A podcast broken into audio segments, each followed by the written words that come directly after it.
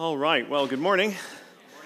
We're going to go ahead and, and get started here with our um, continuing in our New Testament overview. We're starting a little late, but that's okay. We might finish early still because I have fewer notes on this book than I have ever had. Um, we're looking at Philemon this morning. So if you want to go ahead and turn there, the book of Philemon. And uh, let's go ahead and ask God's blessing on our study together this morning. Heavenly Father, this morning, um, just so grateful and thankful to um, have this, this opportunity um, together to look into your word, um, to see there what instruction you have for us um, how you desire to teach us that we might be brought into conformity with the image of your Son, Jesus Christ. I pray that we might see him and his glory and his beauty um, on display in your word um, as, we, as we look together at this, this letter of Paul to Philemon. We ask it in Jesus' name. Amen. Okay, so last week, um, Stephen led us through an overview on the book of Colossians. Paul's letter to the church at Colossae. And so this morning we're going to be looking at Philemon, which is a letter that was actually written at the same time from the same location uh, by Paul uh, as this letter that he wrote to uh, the believers at Colossae. And it was delivered to the same church, but addressed to an individual in this church, uh, a prominent member uh, whose home the church met in, named Philemon. So, this is one of four prison epistles, prison letters written by Paul, and it's the only one of the four uh, that is addressed to a, an individual. And you can kind of see the content of this letter previewed in the book of Colossians near the end um, in Paul's final greetings, you read this. He says, I'm sending this letter to you by the hand of, of Tychicus, a man, a faithful fellow servant of Paul and supporter of him in his imprisonment. Um, and Paul adds this little uh, detail. He says, And with him, Onesimus, our faithful and beloved brother, who is one of you. Now, at first glance, this might to us seem like uh, just a side note. But to the church at Colossae, this was a bombshell revelation. This would have been epic. And reason being, see, according to Roman law, Onesimus was guilty of what their society would consider one of the worst kinds of crimes. Onesimus was a runaway slave. I think um, it's worth mentioning, I think we can recognize that in today's cultural context, the subject of slavery is a sensitive one. Um, and thankfully, um, our pastor, JD, um, preached a message on this subject, the supremacy of Christ over slaves and masters.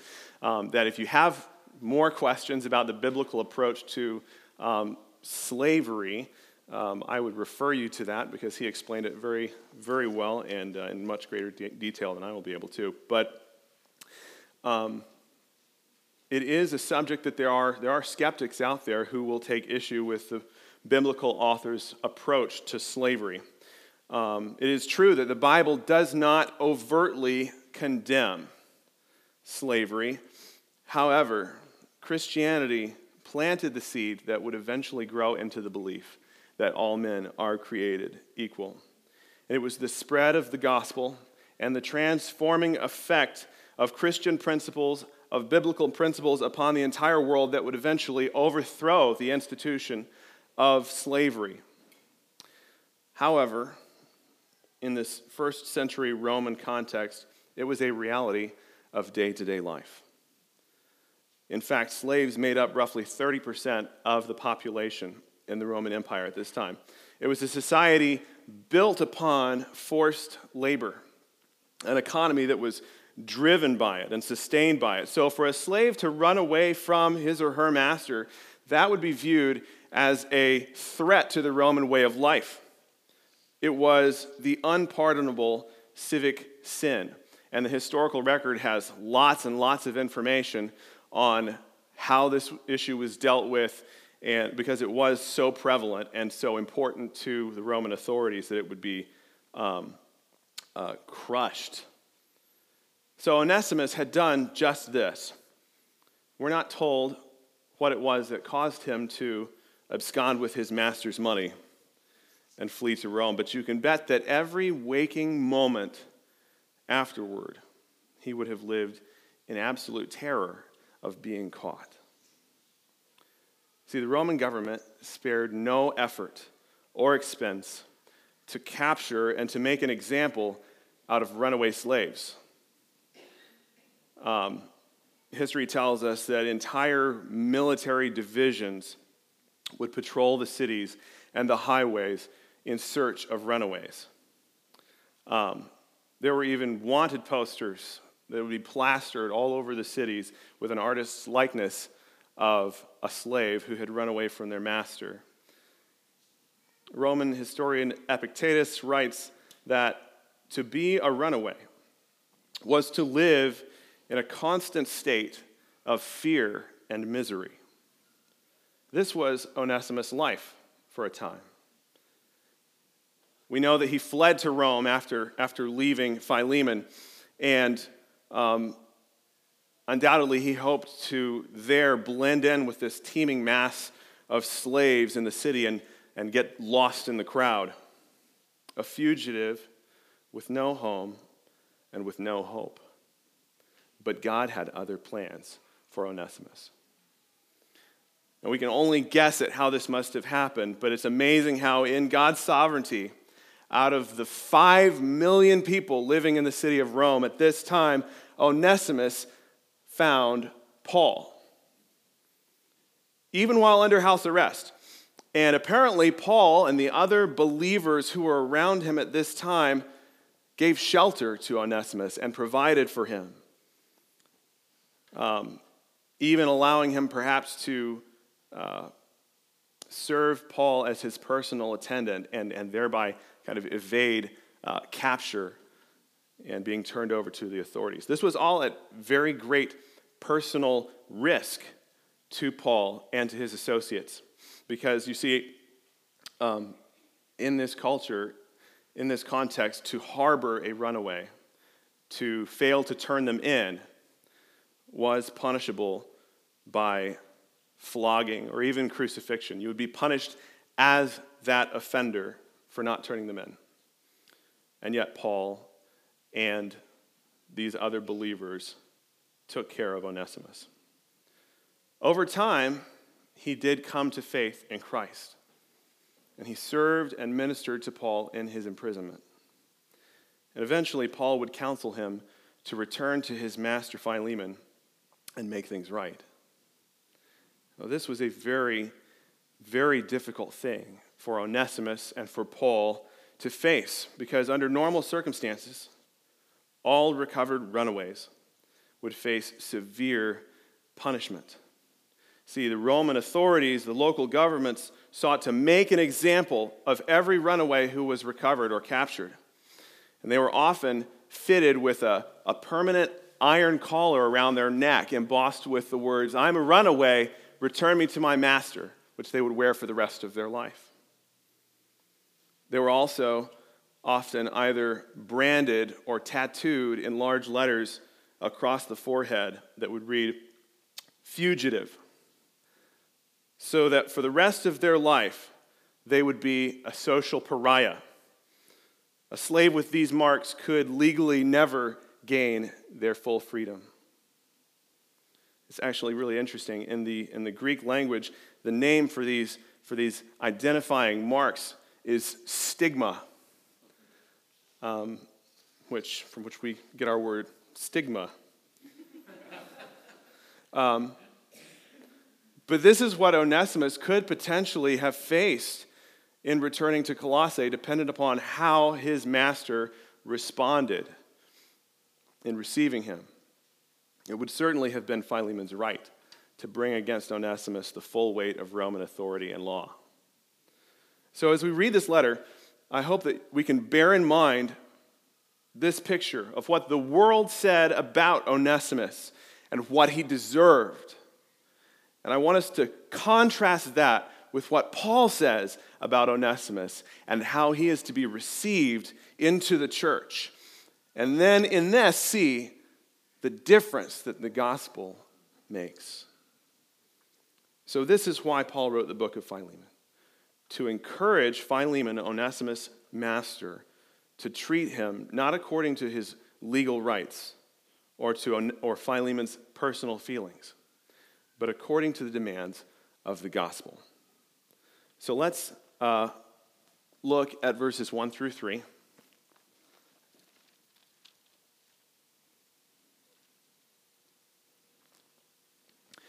Paul, a prisoner for Christ Jesus, and Timothy, our brother, to Philemon, our beloved fellow worker, and Apphia, our sister, and Archippus, our fellow soldier, and the church in your house, grace to you and peace from God our Father and the Lord Jesus Christ.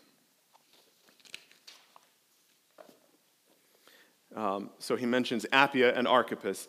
Um, this is Philemon's wife and his son.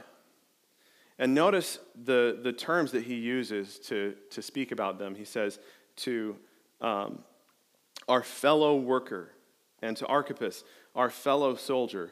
So, already in this, in this greeting, we see Paul emphasizing the bond of unity that is shared between he and Philemon and his family um, through the gospel, in the gospel. And this unity will be the basis for Paul's appeal on behalf of Onesimus.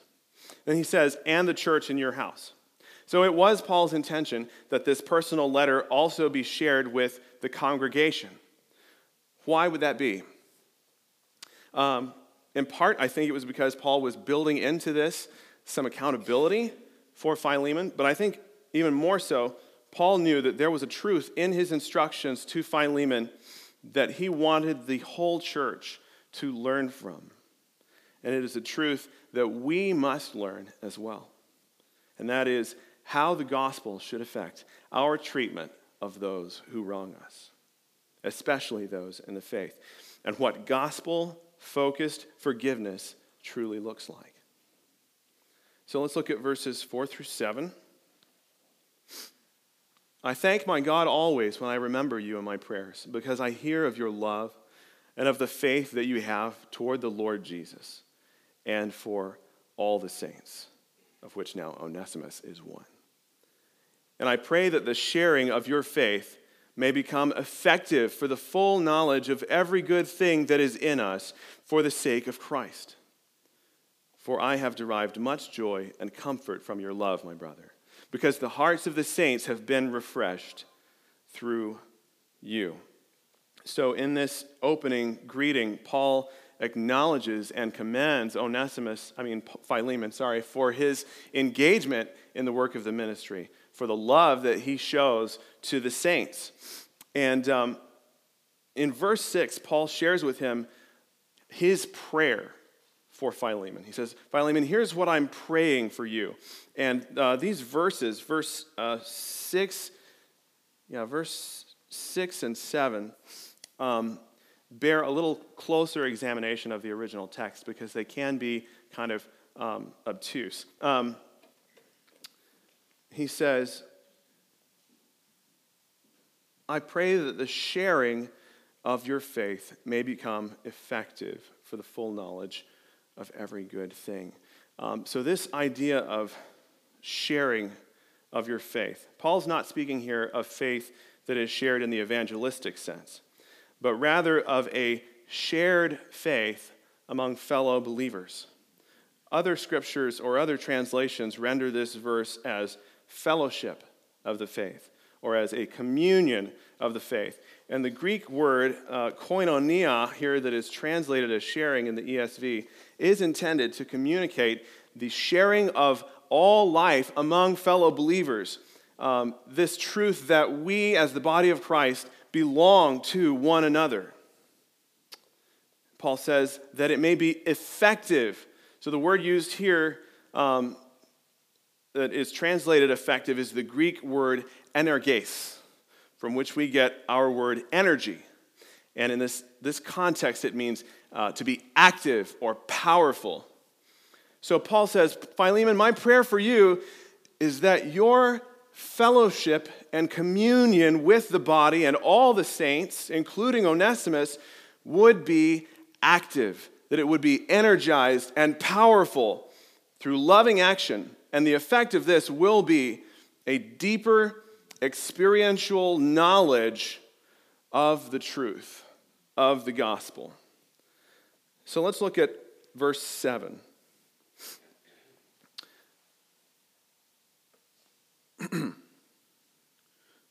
Uh, For I have derived much joy and comfort from your love, my brother, because the hearts of the saints have been refreshed through you. And then continue reading. Accordingly, though I am bold enough in Christ to command you to do what is required, yet for love's sake I prefer to appeal to you. I, Paul, an old man and now a prisoner also for Christ Jesus, I appeal to you for my child Onesimus whose father I became in my imprisonment.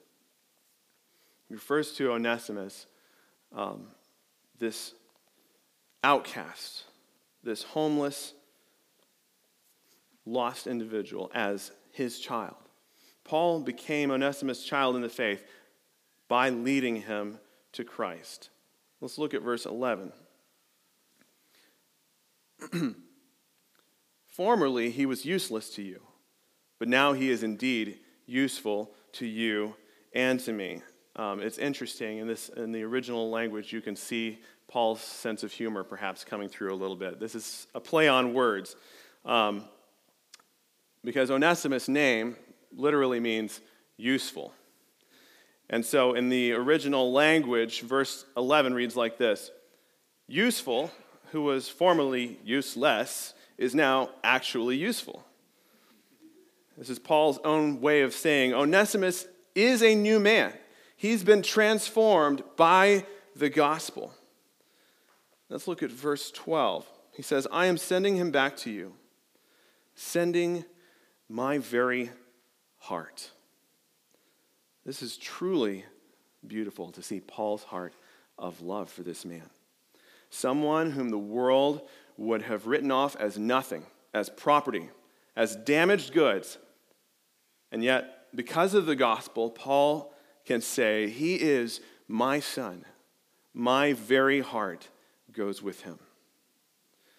Something I want us to, to recognize here and notice is that uh, very evident in verse 12, but also throughout the entire book, we can see how closely Paul's heart towards Onesimus emulates the heart of the Lord Jesus Christ.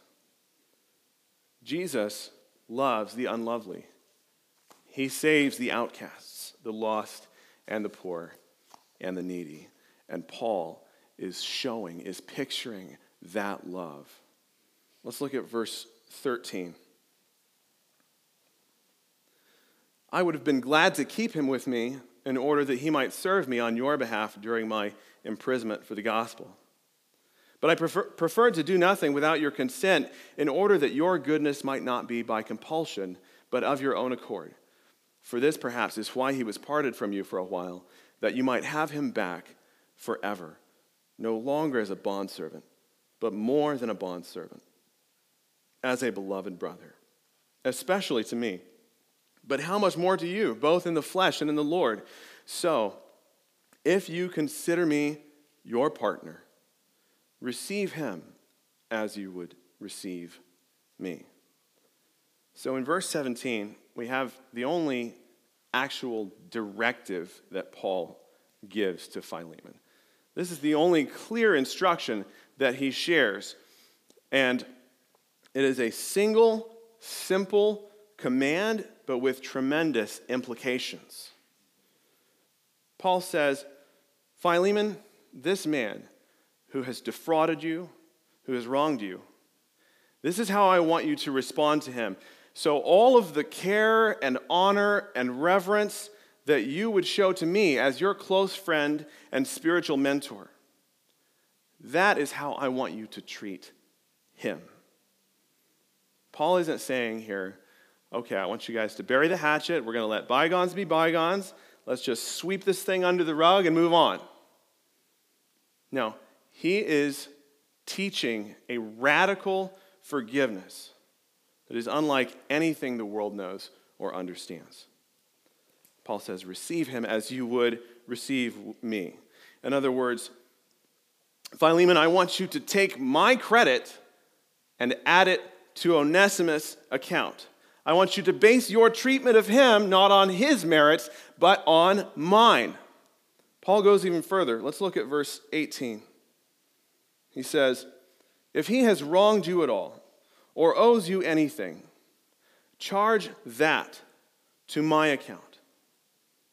So not only is Paul saying here, Philemon, you are to give my credit to Onesimus, but I want you to transfer his debts to me. Is this sounding familiar at all? It really should, because this is the language of imputation. And it is truly amazing in this book, in this one chapter book, how vividly Paul is picturing for us the Lord Jesus Christ in his advocacy for Onesimus. So let's look at um, verses 19 through 22. I, Paul, write this with my own hand. I will repay it, to say nothing of your owing me even your own self. Yes, brother, I want some benefit from you in the Lord. Refresh my heart in Christ. Confident of your obedience, I write to you, knowing that you will do even more than I say.